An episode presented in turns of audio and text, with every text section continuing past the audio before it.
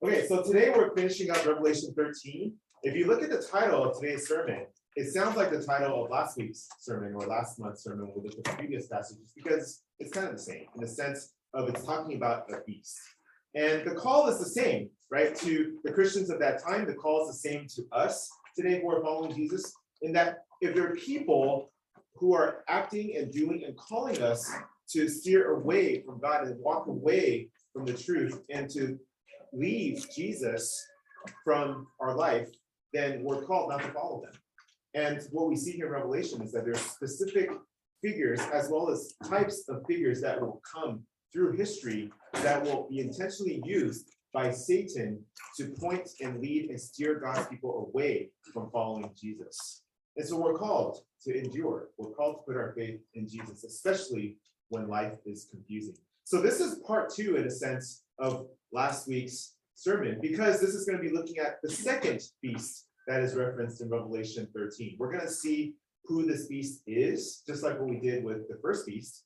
But we're also then going to be able to hopefully have a little bit of um, insight into how this beast works, even in our lives today, in our culture today, and in our world today. And it's in the most subtlest of ways sometimes. Uh, it's in the most um, plain and ordinary of ways by which this particular beast interacts with us. We might even not know that this beast is alive. But the spirit of this beast, as it leads us then to the end, when there will be this beast coming into life in person, um, we want to have the wisdom and discernment to know how he is working even right now. So that's what we're going to look at. If you even look at your Bibles and the headings, the first part, uh, verses 1 through 11 or 1 through 10, is the first beast. We're looking at the second part where it's oftentimes described as the second beast. And that's what we're going to put our energy in today. Okay, so where we're at in the book of Revelation. This is fine.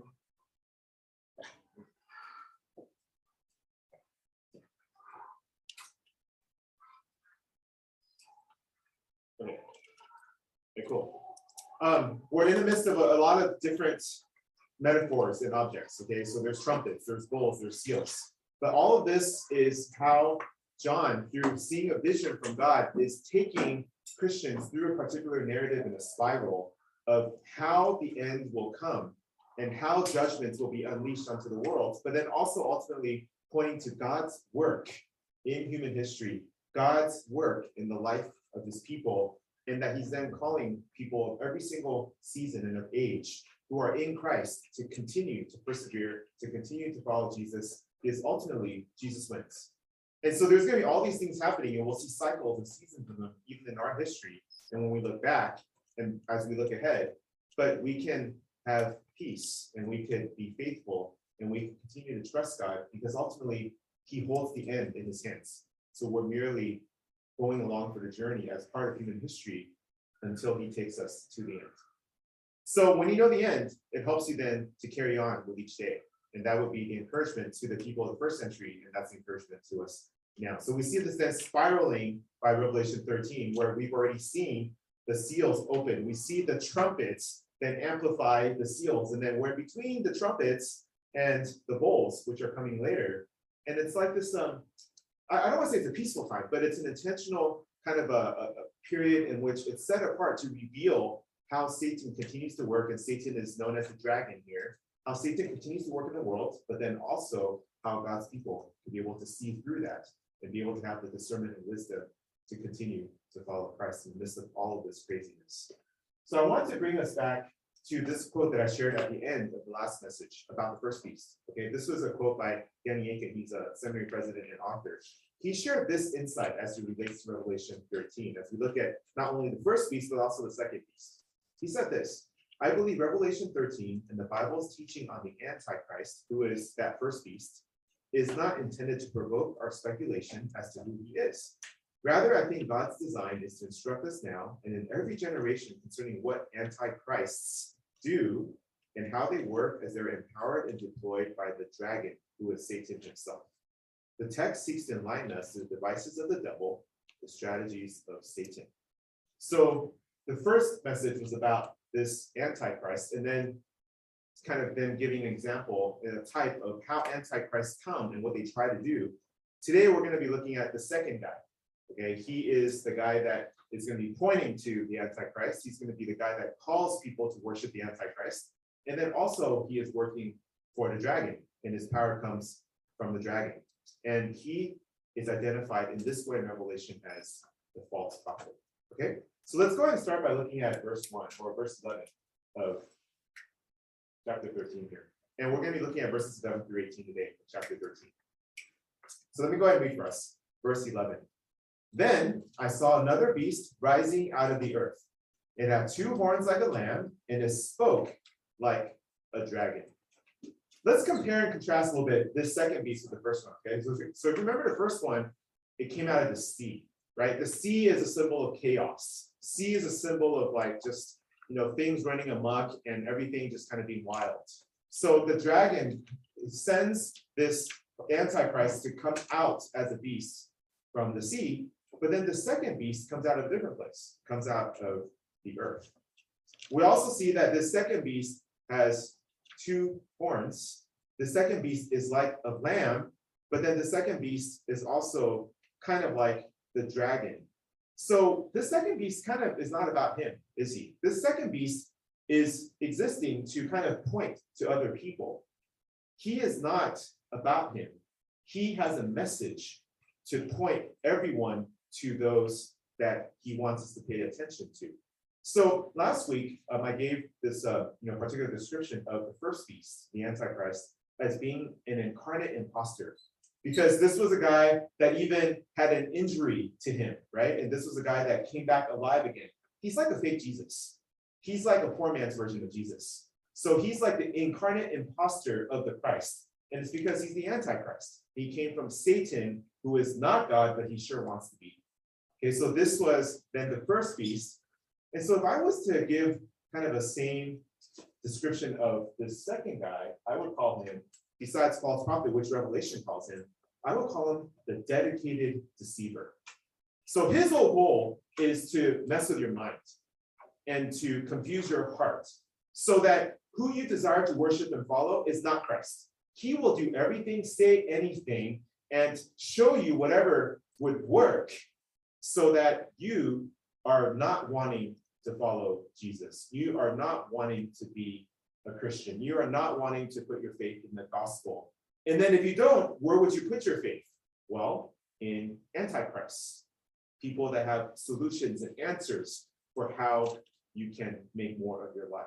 And then who would you be loyal to? The dragon who has rebelled against God and continues to fight and are in conflict, is in conflict with God. So here's a passage I want to direct your attention to um, as we continue to go on here talk about this second beast, the false prophet. This is Paul writing in second, second Thessalonians when he's describing the end times. He's describing what Revelation has fleshed out in detail. Okay, but he's a lot more concise with it so that you kind of can see the movements here, what happens, who comes into the scene, and what is taking place. So starting in verse 7, he said this For the mystery of lawlessness is already at work. They were already in the end times in the first century. Only he who now restrains it will do so until he is out of the way. And then the lawless one, this is then coming to the end when it comes to the final person, the Antichrist, and the final person, the false prophet. And the lawless one will be revealed, whom the Lord Jesus will kill with the breath of his mouth and bring to nothing by the appearance of his coming. We will look more at that in Revelation as well. That's exciting. So Jesus wins. That's the bottom line. Verse 9. The coming of the lawless one is by the activity of Satan, the dragon, with all power and false signs and wonders, and with all wicked deception for those who are perishing, because they refuse to love the truth and so be saved. Therefore, God sends them a strong delusion so that they may believe what is false, in order that all may be condemned who did not believe the truth, but have pleasure in unrighteousness. So at the end times, this final false prophet, beast number two, you see him working in the final conflict. But then the spirit of the false prophet works, has worked, continues to work in and amongst people in the world of all cultures, nations, and you know, ethnicities. And what is the spirit of the false prophet? To deceive. He's a dedicated deceiver. His goal is to mislead, misguide, and misdirect you away from God, away from Christ, away from the truth, as it says here in Second, Second Thessalonians 2. Okay, so let's keep going here, starting from verse 12. Let's see what John saw him do. Okay, so we could a little bit more. What does the second beast do? Let me go ahead and just read the, the entire section here, and then we'll just look at what he does. Okay, so starting from verse twelve, this is what John saw. It exercises, the false the false prophet exercises all the authority of the first beast, who is the Antichrist in its presence, and makes the earth and its inhabitants worship the first beast, whose mortal wound was healed. It performs great signs, even making fire come down from heaven to earth in front of people. And by the signs that it is allowed to work in the presence of the beast, it deceives those who dwell on earth, telling them to make an image for the beast that was wounded by the sword and yet lives. And it was allowed to give breath to the image of the beast, so that the image of the beast might even speak and might cause those who would not worship the image of the beast to be slain. Also, it causes all, both small and great, both rich and poor, both free and slave, to be marked on the right hand or the forehead, so that no one can buy or sell unless he has the mark, that is the name of the beast or the number of its name. So much of, in, in the form of bad movies has been made about this last part right here, you know, uh, having a number and having a mark. Well, we'll get to that in a bit. Um, but it's more important to be able to see what this beast does. Okay, what this beast does to deceive. What does this beast do and have the capacity of to confuse and to misdirect and to mislead everyone if he can, but certainly, you know, a lot of the people who are not following Christ is just a simple, direct following of what the beast has to say. So first of all, um, he represents the Antichrist, beast number one. He's like his right hand man. He's like the guy that you know does all the publicity and marketing for this guy. You know, he is pointing to the Antichrist, he is uplifting the Antichrist, he is doing everything he can so that what people would worship him. He's not seeking worship for himself, he is seeking worship for the one that he is working for, who is the Antichrist. Do you guys remember what was as unleashed in the Gospels, the purpose of the Holy Spirit? The purpose of the Holy Spirit was to point people to Jesus. The Holy Spirit is not about himself, although the Holy Spirit does amazing things and changes people and gives gifts. The Holy Spirit points people to Christ so that they would have faith in him. This beast does everything he can to also point people to the Antichrist so that they would not have faith in God and they would worship him. It speaks about an earlier with the dragon that the desire is for the dragon to have worship from everyone. The dragon wants worship from the world. That's what Satan wants. And he will do all that he can. His representatives, his antichrist, then will constantly be drawing people in that direction. And the way by which people are influenced to go that way is through the, the work and through the words of false prophets. The war is happening with the saints in spiritual warfare. However, he is doing what he can to make people lean and bend towards the side against God and for the Antichrist and for the world. You see him working in the context of governments, you see him working in the context of organizations, because that's what the world is consisting of. Humans gathering together, coming up with ways to govern, to lead, and to rule. He works in this way, and the false prophet is active there.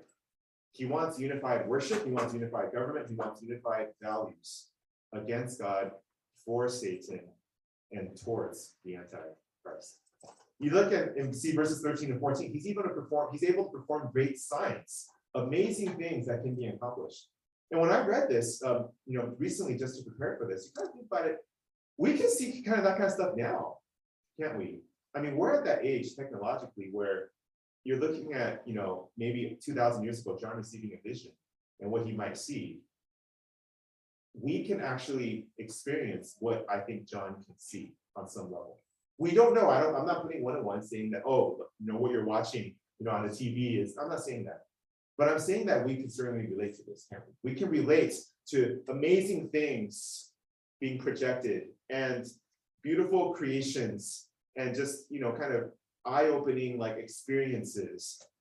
It's one of the reasons why I know I watch the Olympics is because whenever they do the opening and closing ceremonies, there's just amazing human endeavors that take place. It's like, wow, I can't believe we are experiencing this. Or, you know, a, a movie theater, you know, that is just really decked out in all the ways for you to be immersed, or, or just, you know, 4D stuff, VR stuff. It's amazing.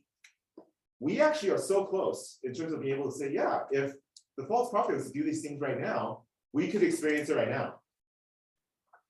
And that's where we're at. Amazing and great signs can be performed. All kinds of misdirection, all kinds of magic really could be seen and experienced by us today. All kinds of phenomena. There's even in verse 15 speaks about, you know, the goal is to have those who are following Jesus to be slain, to be killed, to be ridiculed, and to be persecuted. And so you kind of find this dichotomy where a lot of times if you want to be accepted or if you want to be um, I guess welcomed on some in some capacity in certain circles or you know in the world or you know kind of in culture. But if you profess or confess that I'm a sinner and I need help, and that it's not just me, but it's actually what we believe about everyone, and that we all fall short of the glory of God, and that we need God's help, we need to be saved, and this is universal. It's not easy to have conversations with people sometimes. And you don't have to be dogmatic. You don't have to be like a punk. You don't have to be someone that's like really like, you know, kind of proud and like, oh yeah, yeah, I look down on you. No, no, no, we're we're not those people.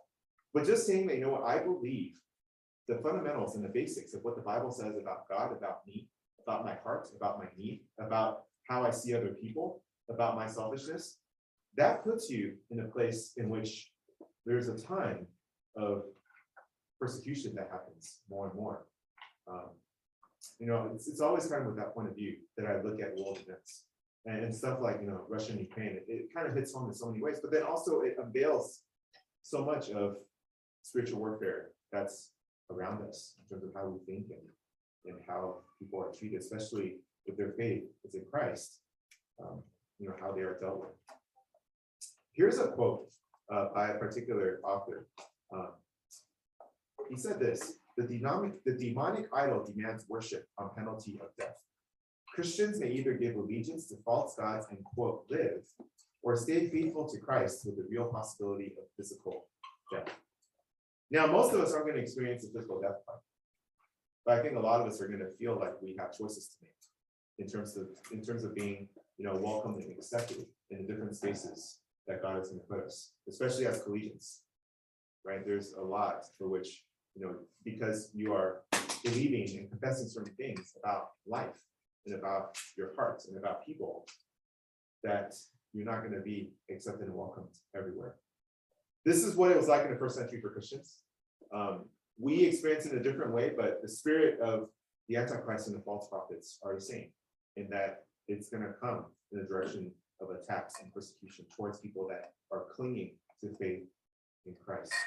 I mean, the good thing is, well, when I say good, it's, it's not feeling good. The good thing is God always works through persecution because he refines and purifies what faith looks like, right? There's no bandwagon Christians when you're going to have to choose life and death over your faith in Christ. And if you really believe in it, you're going to do whatever it takes to tell other people about it.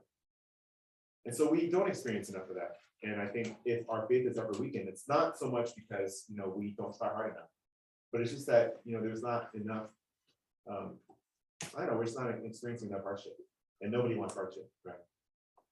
But that's the spirit of the false prophet and the antichrist, and ultimately the dragon does not want God's people, uh, you know, to, to be doing well. And so our worldview matters. How we see and perceive life matters. But if it is one for which you're not choosing, you know, the way of the world, and you're choosing you know, what God has to say, a lot of times there's hardship and there's difficulties. And that is what leads us to this idea of the mark of the beast. And I want to talk about that a little bit because in verses 16 and 17, it speaks about if you don't have the smart, you can't do very ordinary things. And that's the point, is that you need to live. You need to eat, you need to go places, you need to do things. And there's something about if you're not identified fully, you know, with what the Antichrist stands for, what the dragon wants you to worship, and what the false prophet is selling you, that just your ordinary day to day can be complicated. It could be difficult. It could be a struggle. So let's go ahead and look at what this mark is. First of all, I really appreciate uh, how John says this in the very, very beginning. uh, as he shares the vision with us. Uh, what he shared in the first sentence was this. This calls for wisdom. This does not call for speculation. This calls for wisdom. It calls for thinking. It calls for understanding. And it calls for seeing and discerning what God's will is and what this vision is pointing to. And the reason why I say this is because I grew up in a phase or in a season, uh, in a culture of life in which, man, like it was all about this six six six thing, and uh, the number was so important. And you know, let's look at you know the world and who is the Antichrist, where is he coming from, which country is it? People still talk about some of those things. I'm not saying that it's not uh, important in a sense to kind of be observant to world events, but I'm saying that there was really like a big part of culture that was like, hey, you know, it's all about this thing and and it's like a chip in your hand or you know, it's like some kind of thing, you know, tattooed on your forehead or it's so focused on the physical mark of 666 that that must be what Revelation is speaking about. That it's, oh, okay, if that happens, then Revelation is being fulfilled or we're seeing it happen. The first thing you got to realize is that it's happening. You don't need to see someone tattooed with 666 on their wrist to know that the Antichrist is working and that the false prophet is speaking. They're doing it right now. We're in the last days. But I think where it helps to have wisdom versus speculation is to be able to step back and go, hey, what does 666 mean even to that first century? Right? If you were to hear somebody that wants to put a stamp of 666 on you, what does that mean? What does it stand for? And let's not get all weird about like, you know, license plates or like house addresses or, you know, something weird like that that you could get tattooed on your forehead. Uh, It's more than that, because if it's just that, I actually think that the false prophet has deceived us pretty well. If we think that all we have to do is look for something, you know, that you can put on the hand. Uh, it's much more than that. It's much more sinister than something physical. So what is six, six, six? Well, there's three sixes, and we'll come back to that. But in the Bible, the number six stands for a few things. The number six is the number of man, number of human beings. Okay, so man was created on the sixth day. God rested after the sixth day on the seventh. The week for which people are called to live has one day set apart to the Lord, but then on you know you work for six days. So what the number six, as it refers to the Bible, as it's from the Bible, refers to is just this idea of it's about people. It's about human beings. We identify with the number six. In contrast, God is seven. It's perfection, it's completion, it's the finality of something. Okay, so even you see the three seals or seven seals, seven trumpets, seven bowls. God, God, God. He's unleashing those judgments. He is opening seals. He is giving out these bowls. God, God, God, seven, seven, seven. And then you have six, six, six. People, people, people. Dragon, Antichrist, false prophet. There's the Holy Trinity of Father, Son, and Holy Spirit. And then you have six, six, six of the dragon, Antichrist, and the false prophet. It's all about deceiving people, but it's also about putting people in the center. You know, the, the opposite of someone that is putting their faith in God is not necessarily someone that denies the existence of God. You ask most of your classmates, I would say, hey, do you believe in God? At least 50% would be like, sure. I don't think people are like on this like vigilante, you know, like rebellious, like, oh, I hate God. There's some of those. But most people are not so like passionate about not believing in God. The opposite of putting your faith in God is not not putting your faith in God in the sense of denouncing him and attacking God. It's to say, I'm more important than God. That's the opposite of putting your faith in God. It's putting your faith in you. And when I say you, it's not that you know you're LeBron James and that you're you know the greatest whatever you know right now whatever. Okay, that you can do all things. You know, high score. You know, can do all running a team, whatever.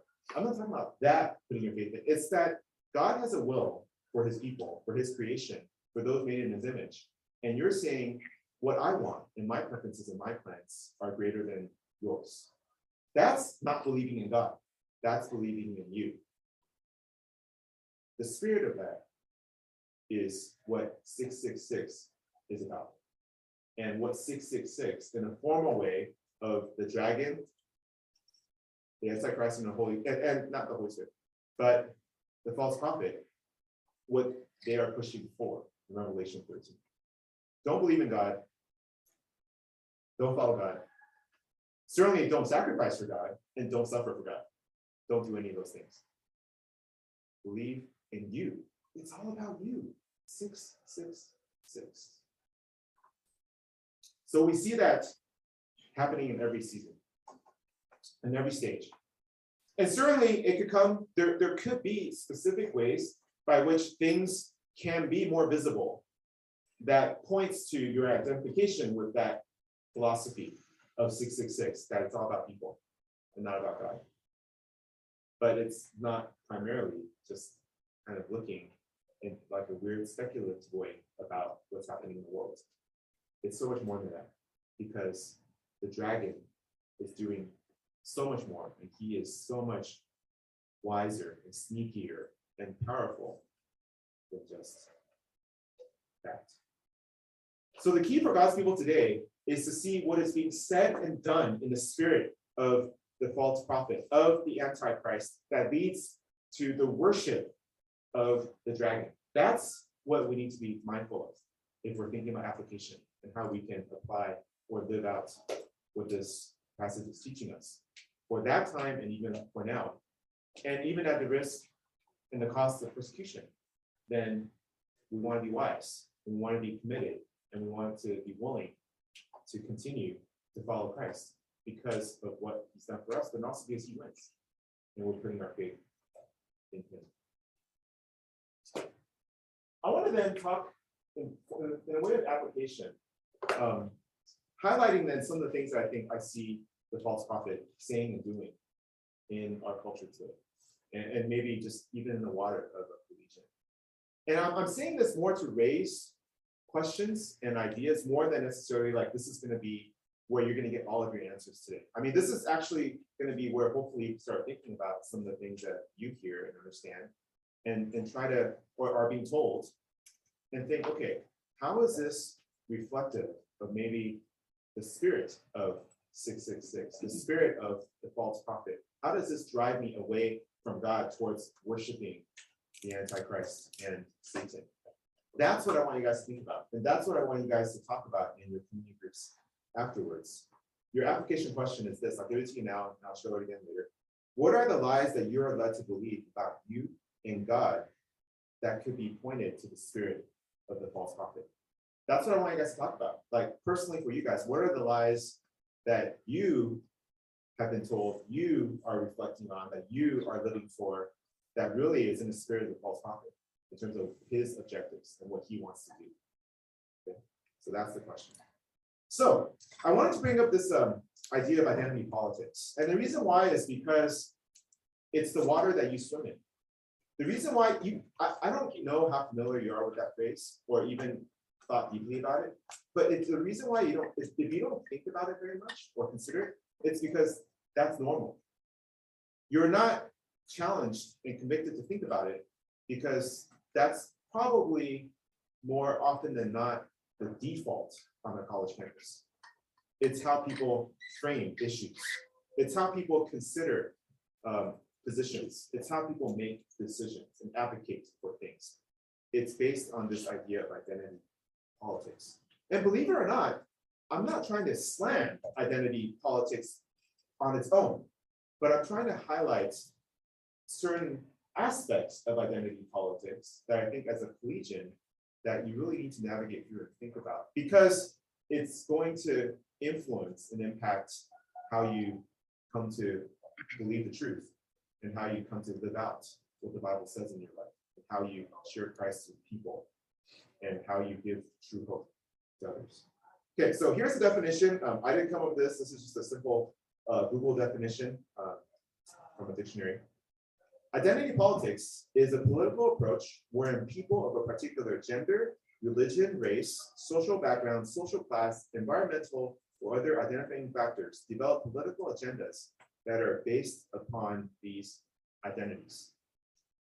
Okay, so you're a variety of identities, right? Uh, male, female, or as the schools will tell you, whatever you choose. Um, You, ethnicity, race, um, you know, immigrants versus not.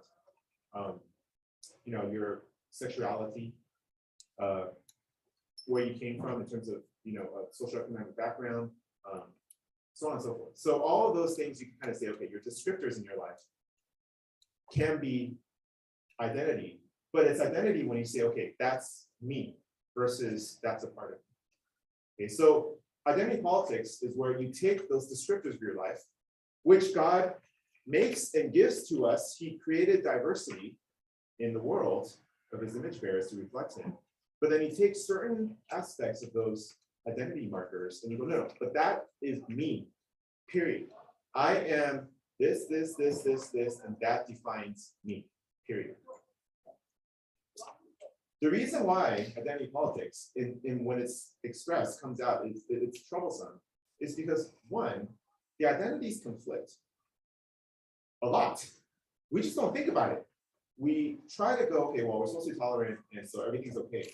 But if we actually stick to identity in, in terms of what they stand, what they point to and how they show differences, they conflict. And you can't have a black thing and a white thing. This is, this, I'm just using illustration, nothing to do with anything. A black thing and white thing, they're not the same. A big thing and a small thing are not the same. A tall thing and a short thing are not the same. But in identity politics, it- it's, it's very fuzzy and it's very vague. And it's not where it's clear, it's just something that drives politics. And then the second thing is, and this is where it connects us to Revelation. What do you think is the identity that the people that are receiving the vision and Revelation and are being encouraged and taught and shepherded through? What is the identity that you think the Apostle John will want them to hold on to the most? Or to say, this is my life, everything else is a part of my life? That they are the redeemed, that they are the people of God, that there was a lamb who was slain for them, and that their sins are forgiven, and that their hope is coming in a resurrected Christ, that evil will be vanquished, and that they will be able to live with God for eternity, face to face, no more sin, no more brokenness, no more dissatisfaction with life. That's the identity that the people in Revelation are being encouraged to embrace.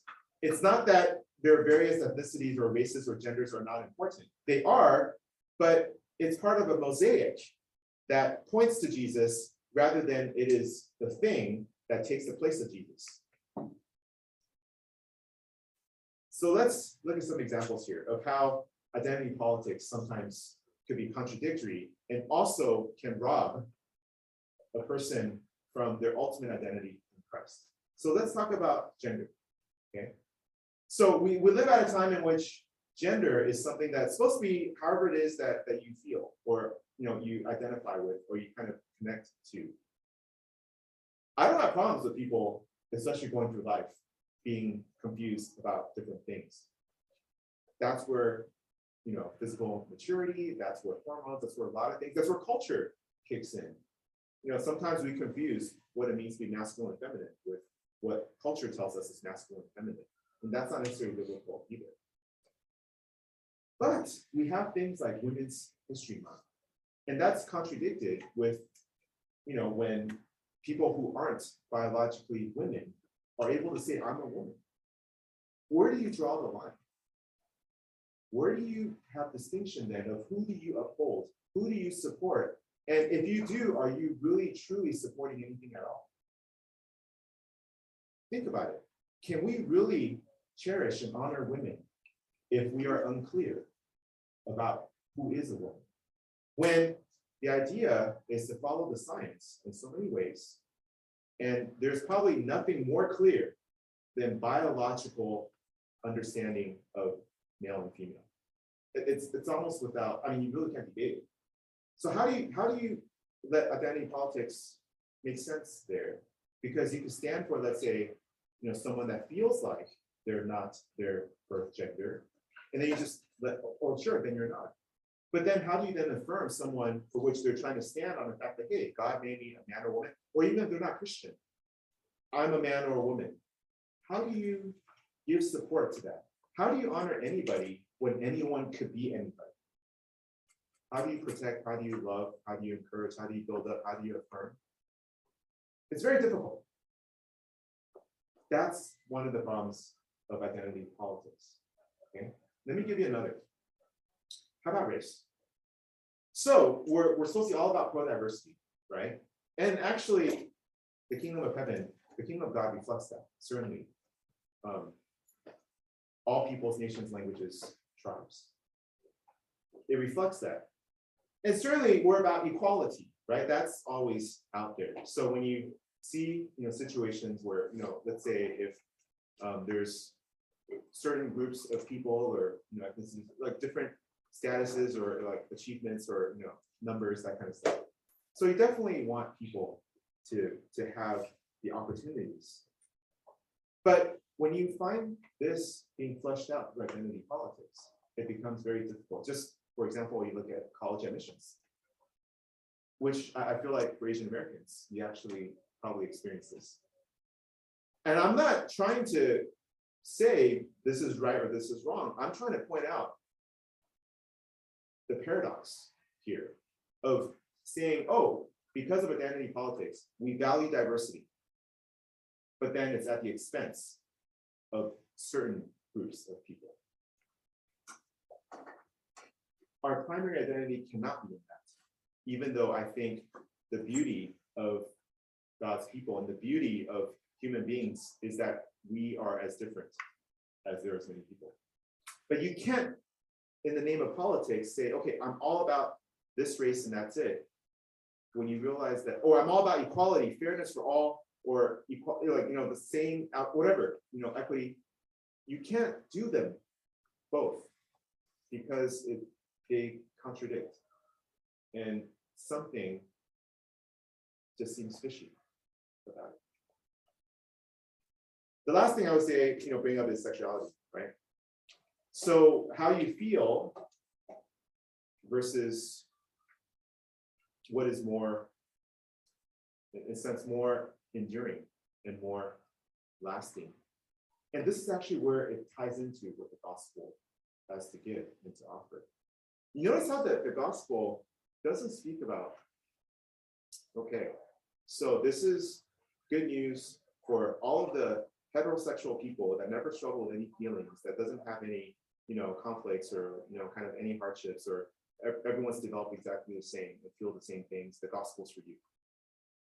No, the, the gospel speaks of not so much how you feel and what you're going through, although it definitely is able to connect you. The gospel talks about, wait, how did God make us? God made us as male and female to reflect his image. And when male and female comes together and forms a family and have children, all of these things are actually very biologically um, yeah, sensible. When that happens, it reflects the image of God. But what does the Bible also say? The Bible says that there are those, you know, who maybe for some reason or another they choose not to marry. But when they don't marry, they're not any less because their identity is that they are children of God, that they are redeemed of God, and that marriage or not marriage or relationship status doesn't define them. And so, what is the gospel? Is that whatever it is that you are struggling with or wrestling with in life, you know, your, your desire and need, you know, for companionship and for relationship, your attractions to people, however it is that might come, the sins and the lusts that you deal with and you struggle with, Christ went to the cross for those things to save and to rescue you so that you could be above all things, not about your sexuality, but that you can submit fully your sexuality to God as his child. And that you can see that his design that magnifies him and glorifies him is one for which a man and a woman comes together in marriage for life. But then outside of that, you can pursue holiness, even if you're struggling, let's say, with same sex attraction, or you've had a history of all kinds of sexual sin. Those are forgiven in Christ. Holiness is the objective for all of God's people. You see the difference when it's not about identity politics and that it's not about all of our differences, even though we have them. And it's not about all of our sins, even though we struggle with them, but it's about Christ and what he has done, and what he has accomplished. That's the difference between putting our faith in God and enduring in it versus letting the spirit of the false prophet come into our midst and actually divide and misdirect and mislead even God's people away from the truth, if he can, as it says in Second Thessalonians. So I'm throwing that out there so that whenever it is that you have a question or a doubt or a conflict, first and foremost, God already knows. So don't think I will not be accepted at church because I think this. You're not the first church person or Christian or whatever it is that had a question about a particular way in which you think and what the Bible says and how that doesn't seem to make sense. That's okay. That's why we're here. That's why we go to God's word together. That's why we have relationship with each other in community group. It's because we want to understand and grow together. It's not that we have all the answers. None of us have all the answers, but we trust that God's word covers all of these things. So it's not about, you know, you have to have all the right answers to fit in. But the flip side would be, you know what? If you have some doubts, if you have some questions, if you have some sincere convictions that say, you know what, Christianity seems to say this, I don't believe it. I believe this. Well, let's come to God's word together. Let's seek him together. And let's not the spirit of the, let's not let the spirit of false prophet divide us. And worse, what is his end game? Is that you're not following Christ anymore. That's what you don't want. You don't want to be worshiping the poor man's alternative to your creator, maker, father, judge, and savior. You don't want to settle for that.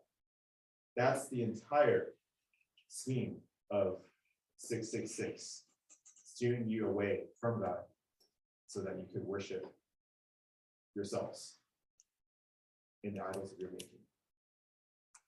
Let's persevere in faith.